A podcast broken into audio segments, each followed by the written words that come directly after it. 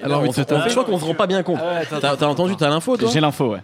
Notre ingé son est crédité sur un album de Rihanna, c'est incroyable. Moi, rien que tu me racontes l'histoire, je suis bouleversé déjà.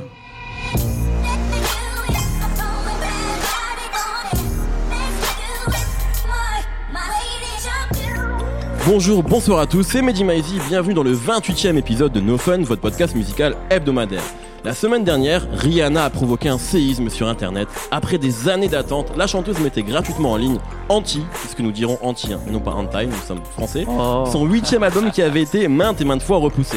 Celle qui n'avait plus sorti de projet depuis 2012 a profité de ces dernières années pour faire fructifier son image.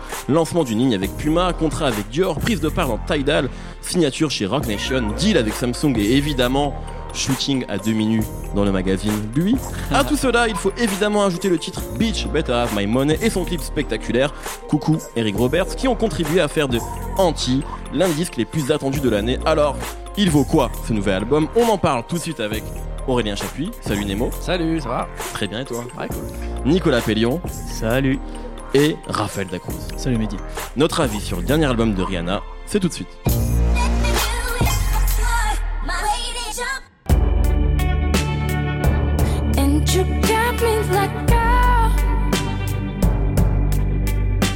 You want from me? What you want from me?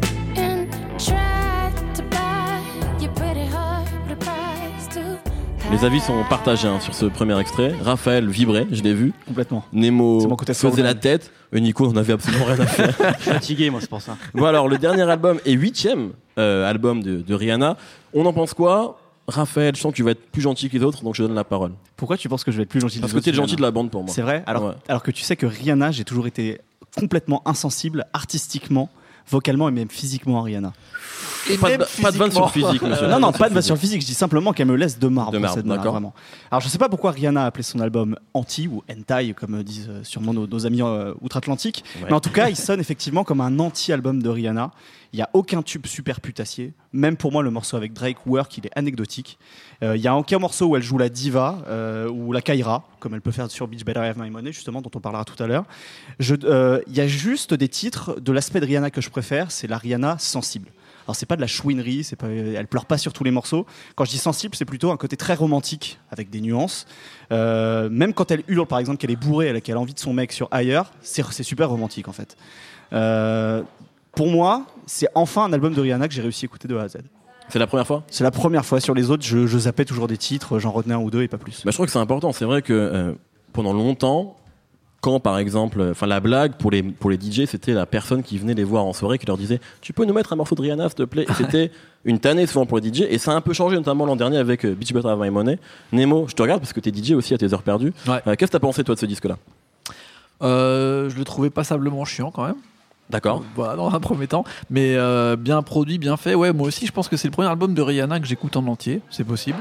Euh, D'habitude, j'avais la... enfin, j'entendais les singles à la radio, etc. comme, mais comme tout le monde. T'avais pas trop le fait. choix. mais euh, je trouve quand même que c'est ouais, c'est pas vraiment un album. Juste, c'est- comme disait euh, euh, Raph, euh, c'est un anti-album de pop star déjà, mais c'est aussi un anti-album tout court. On a l'impression que c'est une suite de démos qu'elle a mis euh, bout à bout en disant bah t'as vu, euh, je sais faire de la néo soul, euh, je sais faire du du wop euh, maintenant que Maïwana ça n'est plus là, je sais faire, je sais un peu tout faire, mais en gros c'est qui Rihanna Bah on sait toujours pas, il y a rien de précis derrière l'album en fait. Bah, moi, je suis assez d'accord avec ça. Je sais pas si ce que vous en pensez les autres, mais effectivement, notamment avec l'an dernier. Alors, il y a eu il a eu que trois singles, mais Beach. Better Money, ça a eu un impact retentissant. Et moi, je pensais vraiment que ça allait être l'album un peu, euh, tu vois, important de Rihanna, album presque définitif. Mais tout Et le monde- effectivement, euh, le premier morceau, moi j'ai pensé à Miss Dynamite. Euh, Love in the Rain, je pense à Amy Winehouse. Woo, c'est du Travis Scott. La deuxième piste, c'est Erika Badu. Mm. Euh, Il y a des trucs limite à la Prince parfois. Effectivement, c'est bien fait. Il y a une cover de Time Impala. C'est un album qu'on attend depuis ça, 3 c'est- ans, ça, c'est 4 ans. ça. Et on nous met une cover de Time Impala. C'est assez étonnant. Ouais. C'est le seul morceau qui dépasse les 5 minutes en plus.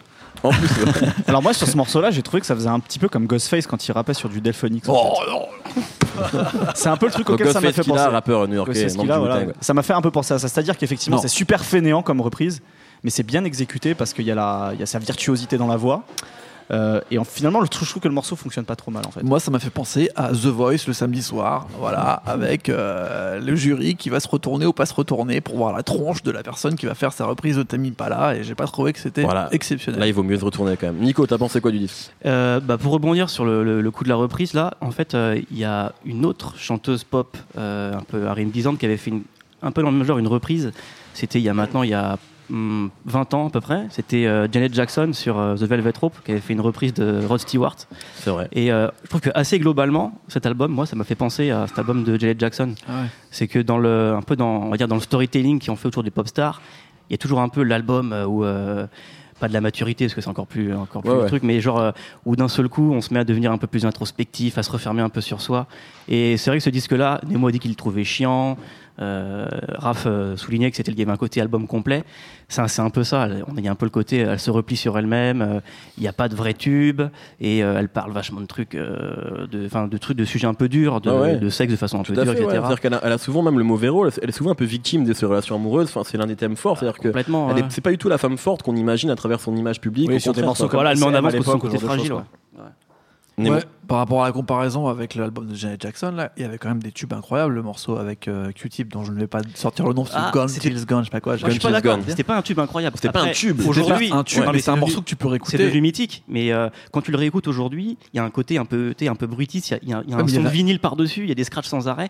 Mais, mais Je suis d'accord, mais il y avait un refrain, il y avait un truc que Ah, mais t'avais envie de réécouter, tu vois. 97, c'était les Spice Girls à l'époque. Hein. C'était, c'est pas un tube. Non, puis en plus, honnêtement, sur, sur l'aspect tube, tubesque, Woo, à la limite, c'est plus un tube préfabriqué que ce morceau de Janet Jackson qui était plus, qui était un super morceau, Ouais, qui était pas un tube. C'est pour ça que euh, je suis tel pas qu'on d'accord. imagine. Je, je pense qu'il y avait une direction sur l'album de Janet Jackson qui était un peu genre néo soul Non, mais après, euh, peu l'album de. Janet Jackson, c'est un, genre, c'est un mythe, quoi. Il est, il est culte, cet album, Ouais, ouais. vraiment. Là, euh, je pense que Rihanna, son- ça- peut-être qu'il y a une inspiration vite fait de, de ce truc-là, mais on n'est pas dans la même cour, clairement. Moi, je, je pense qu'on nous a encore vendu une histoire, c'est-à-dire ouais, c'est Bien le sûr. premier album. Il y a beaucoup de storytelling euh, autour de où, cet album. hein. Voilà, euh, tout le monde l'attend depuis un an et demi. C'est l'album où Rihanna va vraiment se délivrer. Et en vrai, on nous a sorti comme d'habitude une, un suivi de, de morceaux. On a été chercher chez Mustard, on a été chercher euh, chez Ouais, Timbaland. mais encore, en- Chacun a encore une sorti fois, son truc. mais encore une fois, tu vois, ça boit du mustard, du Timbaland, euh, etc. Ça sonne Travis pas forcément comme des gros tubes de ces mecs euh, qui auraient été capables de produire ces mecs-là non plus. C'est pas, Bah, pas super, c'est téléphoné non plus. Bah parce qu'ils ont mis euh, 15 000 mecs en studio, ils l'ont refait des fois, euh, mille fois, mille fois. Ça fait un an et demi qu'on attend l'album, donc ils étaient obligés de sortir au moins quelque chose qui pue pas trop la merde. Mais euh, concrètement, euh, le morceau de Travis Scott, on dirait un morceau de Travis Scott. Ah ça, je suis on dirait juste que c'est. Rihanna. Tra- Travis Scott, il a fait sa voix test et Rihanna, elle est venue, elle a copié son truc, tu vois. Alors- et c'est pareil avec James Fontelro sur le meilleur morceau de l'album qui dure 1 minute 13. Ouais, quand James même. Joint, la deuxième piste. Ouais. C'est abusé. Le meilleur morceau, il dure 1 minute 13. Alors, je, je te sens déçu. Ouais, ouais. Réaction que je peux comprendre. Non, non, mots. mais- Mais... après, ce, ce qu'on peut dire, euh, enfin, C'est bien. c'est quand même bien fait et c'est important. C'est C'est-à-dire qu'il n'y a, a pas vraiment de déchets dans ce disque, je Non. trouve. Euh, peu importe les différents terrains sur lesquels elle s'aventure, c'est à chaque fois quand même très bien produit. Après, évidemment, ils sont beaucoup derrière elle, mais c'est toujours, euh, toujours réussi, quoi. Tu parlais de, de déchets justement. Moi, il y a un truc qui m'a marqué, c'est au niveau de sa voix, au niveau de son chant.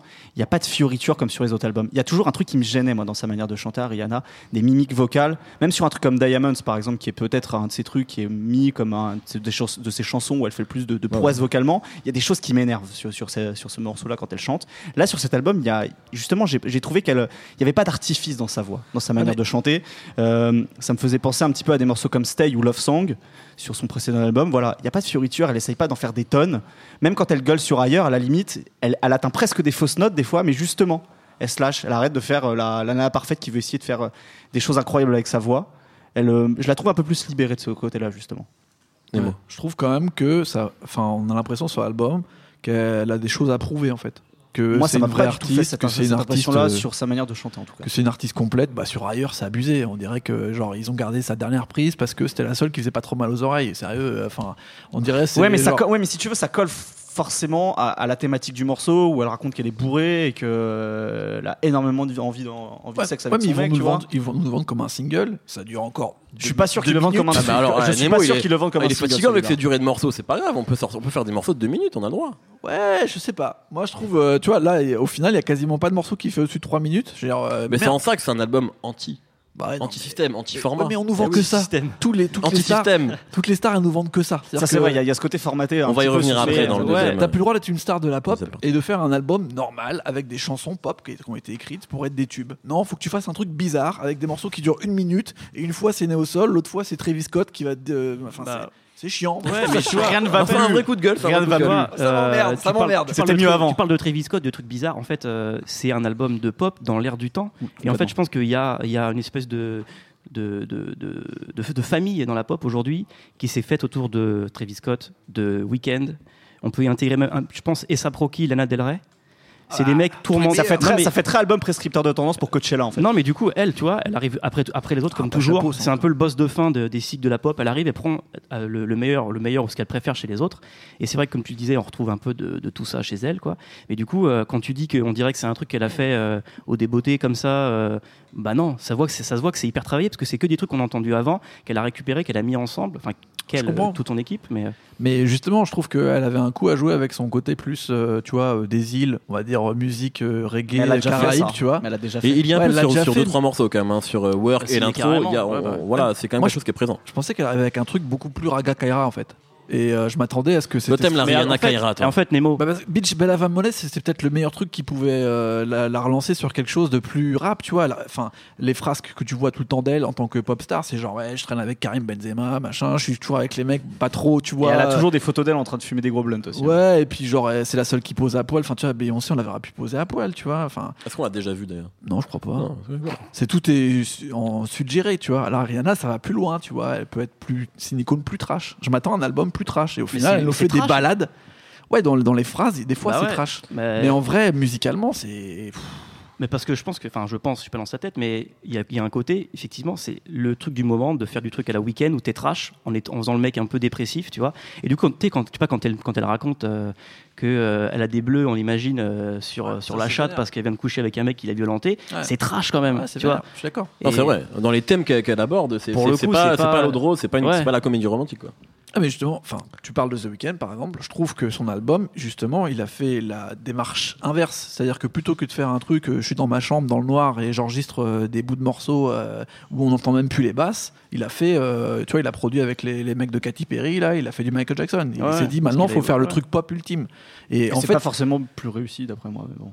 Bah moi je trouve ça plus réussi parce qu'au final les morceaux tu sais que dans 5 ans tu pourras les réécouter. Là je te, je te défie de réécouter un des morceaux qu'on a là. C'est bien là en ce moment de se dire oui Rihanna elle, elle a surpris avec un truc. On va, on va rien réécouter. Qu'est-ce que tu veux réécouter une interlude d'une minute 12 sérieux Bon. C'est honteux. Avant de passer à la deuxième partie, votre album préféré de Rihanna Si vous en avez un. Bah, Nemo, il en a pas. Très honnêtement, je retiens jamais les albums entiers. À chaque fois, il y a C'est des morceaux, un, des tubes. deux singles qui sont, comme je le disais, euh, genre une espèce de, de condensé de tout ce qu'a fait la pop depuis 3-4 ans avant. Et euh, à chaque fois, je retiens, euh, le- je retiens Diamonds, je retiens euh, Pour It Up. euh, en fait, un single à chaque fois qui, qui surpasse le disque. On oublie le disque, en fait. C'est vrai. Moi, c'est difficile aussi de retenir euh, un seul album. Pour, euh, c'est plus des morceaux par-ci par-là. Stay, Love Song, comme je l'ai cité tout à l'heure, j'ai trouvé assez incroyable ces morceaux. Bah alors, tout de suite, on va écouter un extrait du titre Consideration dans lequel Rihanna se prend pour Miss Dynamite. I come running from Neverland. Time can never stop me. No, no, no, no. I know you tried to. I come riding in on a pale white horse, and in no high, still less fortunate. I do advise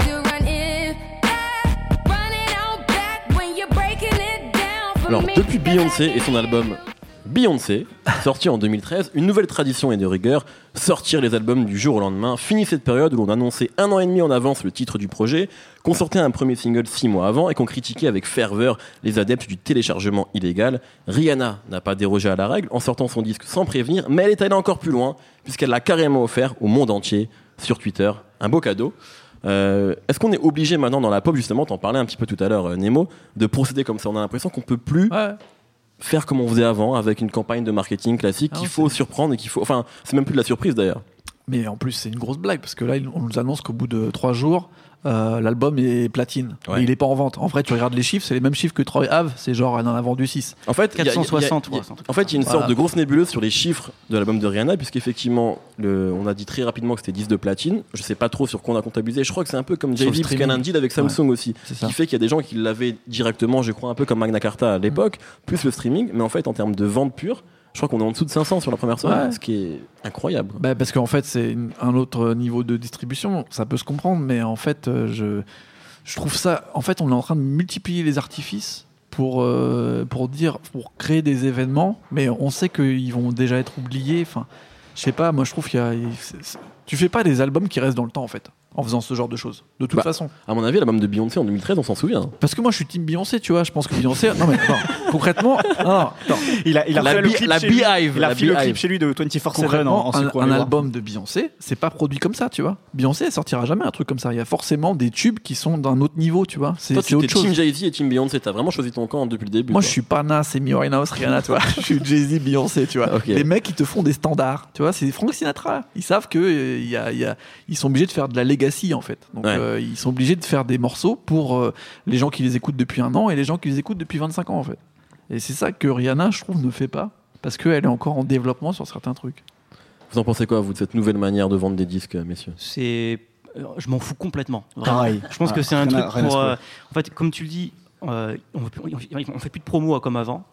Et du coup, pour faire de la promo gratos, eh ben, on fait semblant de sortir un truc du jour au lendemain pour que les, les magazines en parlent gratuitement et fassent la promo à la place des maisons de disques. Et c'est ce qui, maintenant, ils ont, enfin, les- les- je pense qu'ils ont tous compris ça. Il suffit de ça, de faire un, un deal sous le manteau avec iTunes ou avec euh, un autre, de sortir l'album de manière exclusive, alors qu'en fait, en réalité, quand tu réfléchis, c'est complètement con parce que tu en vendras moins si tu une exclusivité avec un seul truc et pas, et t'es pas chez tout le monde. Mais du coup, on en parle et ils ont fait une promo gratuite à l'album. Et moi, pour moi, c'est genre, euh, on devrait euh, s'en fiche complètement. Quoi. D'ailleurs, l'exclusivité, c'est ce qui a coûté à Drake euh, sa première Ouais. place de numéro 1 avec Hotline Bling, parce Ouais, que c'était uniquement sur Apple au début et que du coup, il avait moins de vues en streaming et qu'il s'est fait battre par la boss Adele. À la limite, ce qui est Ouais. intéressant, ce qui est intéressant, c'est que ça montre que les chiffres de vente, ça veut rien dire. Parce Surtout que- qu'en fait, je crois que maintenant ils s'en foutent surtout. et voilà, c'est les tournées en fait. complètement, c'est ça. Je pense que Rihanna va faire plus de thunes avec son Hentai euh, Tour, tu vois, que euh, qu'avec les, les chiffres, de, Rih- les chiffres de, de vente de son album. quoi. Rihanna elle fait plus de thunes quand elle se lève le matin, de toute façon, même si elle fait rien. Il y a 500 personnes qui la prennent en photo. Maintenant, c'est un autre niveau, ça change rien. Euh, pff, ça- Ouais, tu penses que tu penses que du coup, euh, faire de la bonne musique ne l'intéresse plus? Si elle sûrement, mais nous en tant qu'auditeurs et euh, réellement en tant que tu vois produit final d'avoir euh, tu vois un, un album, je pense que c'est fini en fait. Tellement euh, le format ça existe plus, tellement c'est foutu. Je pense que de, enfin la, grosse création de ce qu'on appelait les pop stars et tout, quand tu vois la production et genre le travail d'orfèvre que c'était un album de Michael Jackson par exemple, euh, ce que c'est maintenant un album encore Beyoncé c'est respectable, mais un album de Rihanna, je pense que enfin tu vois plus ça va aller et plus on va se foutre de notre gueule. On va bientôt avoir des albums euh, En fait, Nemo, Francis Cabrel. je crois que Nemo est devenu, un, ce un- soir. devenu un vieux con Nemo, officiellement Nemo ce a- soir. Nemo a pris un vrai coup de vieux Ouais. là. hein. Parce que les pop stars ne ressemblent plus aux pop stars de sa jeunesse.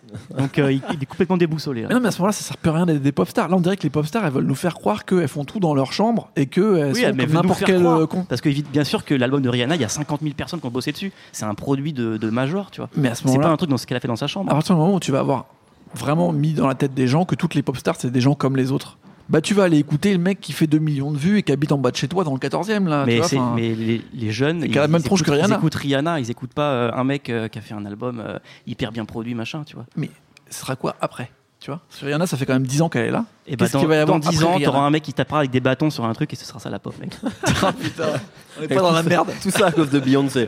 Euh, quand même, il y a cette volonté aussi chez, chez Rihanna d'être au niveau, je parle pas forcément qualitatif, mais en termes de figure pop euh, de Beyoncé, d'Adèle euh, et d'une autre artiste dont on peut parler aussi et qui, dont on va parler un, petit- peu après. En fait, elle a échoué, Rihanna. Elle est aujourd'hui, par rapport à une Beyoncé ou une Adèle, elle est clairement en dessous. Je sais pas. bah, du coup, on se base sur quoi pour dire ça, pour dire ça Bah, Je sais pas, je vous pose C'est- la question. vois, Moi, je pense qu'en termes d'image et d'influence, elle est, elle, Elle est elle est pareille. sûrement à leur niveau. Ouais. Ouais, ouais, Ouais, bien c'est sûr. C'est ju- juste qu'elle se, elle se place sur un autre créneau. Effectivement, en termes de vente d'albums, c'est pas, c'est par rapport à Adele qui a, qui a- qui a été un rouleau compresseur, qui a été l'album le plus vendu de tous les temps. euh, on- on- Ouais, ouais. c'est pas, on n'est pas, pas, dans- pas dans la- dans la même cour. Ouais. Mais sur d'autres, d'autres niveaux, euh, je sais pas. Je pense que les ados, elles écoutent plus Rihanna que, Ouais. que Adele, je pense. Mmh. Après, peut-être je me Ça trompe. dépend mais- quels ados, peut-être, ouais. Ouais, c'est ça. Je pense qu'en fait, ça- du coup, ça, ça- les- les- le, public s'est segmenté en fait, vachement plus. Et du coup, il y a ceux qui écoutent Rihanna, ceux qui écoutent Adele, quoi. Raphaël. Si on devait faire un parallèle un peu imagé euh, et qu'on comparait les sommets de la pop avec une salle de classe, Beyoncé, pour, Beyoncé pour moi, c'est un peu la, la, la, la reine du Ça- bal. C'est la première, oui, voilà. Voilà, ouais, c'est la prom queen, c'est la reine du bal, c'est la plus belle, c'est la plus brillante, c'est un peu la plus lèche-queue aussi parfois. Euh, Adèle, c'est un peu l'éternel, euh, l'éternel cœur brisé, la meilleure copine, celle qui est toujours élégante même quand elle est habillée en noir. Sia, c'est un peu la meuf chelou qui est euh, sur le côté, euh, à côté du radiateur, mais qui, qui se fait pomper des idées par un peu tout le monde quand même, parce qu'elle a quand même écrit pour pas mal de monde. D'ailleurs, les trois, les trois dont on parle depuis tout à l'heure. Et Rihanna, c'est un peu la, la, la meuf qui essaie de jouer la caille au fond de la classe, mais qui arrive quand même à avoir des bonnes notes. C'est un peu ça en fait. si Ouais, l'insolence, la nonchalance. Ouais, c'est ça. Et tu parles de Sia, effectivement, qui a sorti très récemment aussi son album This Is Acting. Et c'est intéressant parce que c'est une chanteuse qui a écrit, comme tu viens de le dire, pour euh, Adele, pour Beyoncé, pour Rihanna. D'ailleurs, je crois que euh, un de ses. euh, Enfin, il y a quelques-uns des singles qui sont sur son dernier album qui avaient été proposés à ces trois artistes qu'elles ont refusé. Elle les a pris pour elle et c'est, je pense que ça va aussi être un carton. C'est intéressant. Est-ce que vous avez écouté l'album ou pas du tout? J'ai pas encore eu le temps de l'écouter. C'est intéressant son parcours aussi, elle qui a 40 ans et qui, euh, Ouais. qui a vécu euh, énormément de. Oui, de qui a choses. commencé à faire parler d'elle finalement en 2010, alors que donc, si elle a 40 ans maintenant, elle devait en avoir 35, Ouais, 36, ouais, quelque chose dans tard genre-là. finalement. Euh, elle a été propulsée en faisant, euh, en faisant des, des, des, des featuring avec David Guetta, ce genre de choses. Et aujourd'hui, bah, elle se fait, Magnifique. voilà, elle, elle a écrit elle a, elle a notamment écrit bah, pour Rihanna justement Di- Diamonds, qui a été un, un tube, Un tube incroyable. énorme, ouais. Euh, Puis il y a une proximité dans la voix aussi. hein. On en parlait nous en antenne. Mais moi, la première, moi, je l'ai découvert euh, très tardivement, elle, hein, Sia. Mais Chandeliers, je- j'avais même pas vu le clip. Je crois que j'ai découvert, ça avait déjà 300 milliards de vues. mais euh, quand j'ai vu que c'était pas Rihanna, j'ai été surpris en fait, parce qu'il y a vraiment des si- similitudes très très proches dans la voix, dans la manière de chanter, dans dans, dans la technique aussi. Du coup, c'est les tubes que, que, que- que Nemo euh, attend sur l'album de Rihanna. Bah ouais. Maintenant, ils sont sur l'album de, l'album de Sia. Ah bah en fait. voilà, Ouais. faut que t'écoutes Bah, Sia, parce que c'est un album Mais c'est vrai de, que de typiquement, un, morceau, un comme Elastic Heart, par exemple, ça aurait très bien pu être un bon morceau de Rihanna. ouais. Parce que c'est c'est un album de songwriter. De writer. Donc, en fait, Songwriter. Quel bel accent. Concrètement, c'est genre euh, les gens qui sont là pour écrire les chansons et quand on veut plus de belles chansons, bah, ils les font tout seuls. Mais je pense aussi qu'elle se sert de l'appel d'air du- de la disparition de Lady Gaga parce que c'est quand même un petit peu le même concept. Ah, je suis pas d'accord avec toi. Bon, oh, attends, euh, déjà on la voit jamais dans les clips, Ouais, c'est dans- toujours un truc un peu arty, bizarre et tout. Dans la forme, On va ouais, chialer le- bouffe. le côté perruque et tout. ouais, Il va pas que- rester grand chose avant qu'elle vienne avec une robe avec des, avec des steaks, hein, ça va bientôt arriver, hein. moi j'y crois. hein. Alors puisqu'on parle de pop, parce qu'effectivement c'est intéressant, si on, si on remonte en 2010, Lady Gaga c'était gigantesque, c'était Ouais. la figure pop numéro 1. Aujourd'hui, c'est quoi, c'est Adele? Ouais. Ouais. Bah ouais. Ouais, mais Vous attendez qui vous c'est euh, encore plus crossover. Pour moi, c'est même plus pop, c'est genre, euh, je sais- pas comment dire. C'est tout le monde écoute Adèle en fait. De, euh, Ah, mais quasi c'est la pop, de quoi. ton Enfin, jusqu'à c'est- 4 ans. Ouais, mais c'est encore plus parce que c'est. C'est en dehors de toute mode musicale. Ça peut être, euh, tu vois, un c'est peu. genre, ouais, c'est un peu le truc universel. euh, C'est Ouais. ça, c'est la chanson en fait. Elle a le code, elle a décrit le code, là, le c'est- code je magique. pense qu'on est dans, dans une, dans une période un peu unique dans l'histoire de la pop de, de, de chanteuses fé- féminines. C'est que Adele, elle a, tel- elle a été un tel rouleau compresseur, comme je disais, que toutes les autres ont, disparu. Enfin, Lana Del Rey, elle a sorti un album qui, en fait, euh, a unanimement euh, est considéré comme son meilleur album. On n'a pas, parlé, c'est celui qui s'est moins vendu. Lady Gaga, elle a sorti un disque, elle a disparu, on n'en parle pas. Mais tout ça, c'est- pour moi, c'est à cause d'Adèle, qui a vraiment, qui a, mais qui C'est à a- cause d'Adèle. qui a La monopolisé, super vilaine de la pop. elle a monopolisé Elle c'est la, super c'est- la plus super gentille de toutes et finalement c'est celle qui a réussi à bousiller tout le monde. Peut-être que c'est une fausse gentille. Elle les a comme ça les psychopathes, attention. Peut-être. Peut-être. Bon, merci messieurs. Alors, traditionnellement, on finit avec un coup de cœur dans l'émission, en lien ou pas avec le sujet. Euh, Allez-y, je vais commencer avec euh, Raphaël. Bah, moi je vais vous parler de- d'un nouveau pharaon dans le rap qui a ni un lien avec Pharrah Monch ni avec The Army of On the plus du tout sur. euh, on parle plus de Rihanna. là. On parle plus de Rihanna. Moi, mon coup de cœur, il est complètement différent. C'est du rap. Et ce, ce nouveau pharaon, c'est Nef the Pharaoh. Ah, C'est un rappeur qui vient de la BARA, cher à, à notre ami Nico qui est juste là et à notre ami Kike qui est pas très loin plus. retrouvera la semaine prochaine. Tout à fait. Euh, donc euh, la Bay Area, pour ceux qui connaîtraient pas, c'est la région géographique pro- euh, tout autour de, de San Francisco, de la baie de San Francisco. Alors c'est paraît-il un des artistes les plus prometteurs euh, de, de cette zone. Moi, je l'ai vraiment découvert avec son nouvel album qui s'appelle Nafy Got Wings et qui est produit par Cardo. Que Cardo tu aimes beaucoup. moi, j'aime beaucoup Cardo. C'est un des producteurs Ah, les plus talentueux depuis, depuis 2010, je pense, et avec ses débuts avec le, euh, Taylor Gang de, de Wiz Khalifa. Et pourtant, il a même pas de fiche Wikipédia, ce mec. Malgré qu'est-ce que- la- Qu'est-ce que tu attends pour la créer? Je Bosse un sais, mais j'ai- pas un niveau d'anglais. Au euh, boulot, au boulot. Bref, c'est un très très bon album. Ça mélange le funk euh, frais euh, de Cardo au, au slap de la, de la Bay Area. Euh, c'est pour euh, les rails hivernales, les fenêtres fermées. euh, voilà, c'est parfait. Bah, Moi, je vais demander à Nemo qui est sur son téléphone pour essayer de trouver un coup de cœur là. Il, Non, non, il je- l'a pas préparé, on va Non, pas se ça, mentir. je me rappelais, je me rappelais plus du nom de son album. Euh, moi, c'est un type euh, qui vient, je crois, de Nouvelle-Orléans, qui s'appelle Jacques. Ah oui, Jacques, oui, oui. Ce bon vieux Jacques avec deux œufs, euh, qui est assez rigolo, Ah oui. euh, qui vient de sortir un album, enfin il y a pas très longtemps, depuis euh, quelques semaines, donc c'est du R&B euh, assez classique dans le délire de Ty Dolla Sign et, et on va dire Jeremiah. C'est estampillé Rich Gang, Rich Gang qui n'existe plus, mais en gros il y a Birdman derrière, il y a toute l'équipe Cash Money euh, nouvelle génération. Moi, je l'avais découvert sur Barter. Six, Jacques. Ouais, ouais, parce qu'il était, c'est lui un petit peu qui faisait les featuring R&B et franchement la, la mixtape n'est pas euh, exceptionnelle, mais il y a des très bons morceaux et franchement il a un, il a un coup à jouer dans cette nouvelle génération de R&B euh, euh, un peu différent de- du côté un peu euh, tu vois dépressif. C'est un peu euh, une nouvelle génération, j'aime bien. Ouais. Nico Euh, moi, j'ai j'ai redéterré un morceau en fait en écoutant l'album de Rihanna. Ouais. Ça m'a rappelé un, Enfin, quelqu'un qui est dans le sujet, enfin. ouais, un, re- un remix euh, qui date d'il y a 10 ans d'un mec qui s'appelle Mondkopf, qui avait fait un remix d'un morceau euh, de Johnny Cash qui s'appelle God Gonna Cut You Down. Et en fait, juste, il a saturé. Faut toujours qu'il qu'il fasse l'intéressant, lui. hein. Mais non, mais attends, Hein attends, il il y a un rapport avec le sujet. Il a juste saturé un morceau de Johnny Cash. Et en fait, ça ressemble à vachement de trucs qu'on entend dans l'album de Rihanna, c'est-à-dire euh, des trucs de rock juste un peu saturés en fait. Et on euh, du rien. coup, ça m'a rappelé ça. Et je me suis dit, tiens, je vais ressortir le, le- le- le titre. Et c'est vrai que ça ressemble vachement à ce que fait Rihanna aujourd'hui. Eh ben, tu fais bien. Alors, je le précise parce qu'à chaque fois, j'oublie de le dire. Et il y a des gens qui sont pas contents. Vous retrouverez tous les morceaux qui ont été cités sur la playlist qui sera sur YouTube et qui sera évidemment en lien dans le descriptif SoundCloud. Il faut aller le voir. Vraiment, on travaille très dur sur ces playlists. Elles sont très intéressantes. Allez les voir. Ça, ça vous fera tout votre vendredi. Euh, merci beaucoup, messieurs. Merci Nico. Merci Raphaël. Merci, Nemo. Notre temps est écoulé. Merci à Sébastien Salis, à la technique. Merci au Tank pour son accueil chaleureux et à tous les gens qui étaient euh, là aujourd'hui. Retrouvez-nous tous les vendredis sur SoundCloud, YouTube, Deezer, Dailymotion, Mixcloud, Podcloud. On s'appelle No Fun à chaque fois. La semaine prochaine, nous fêterons les 30 ans du gangsta rap. Happy birthday.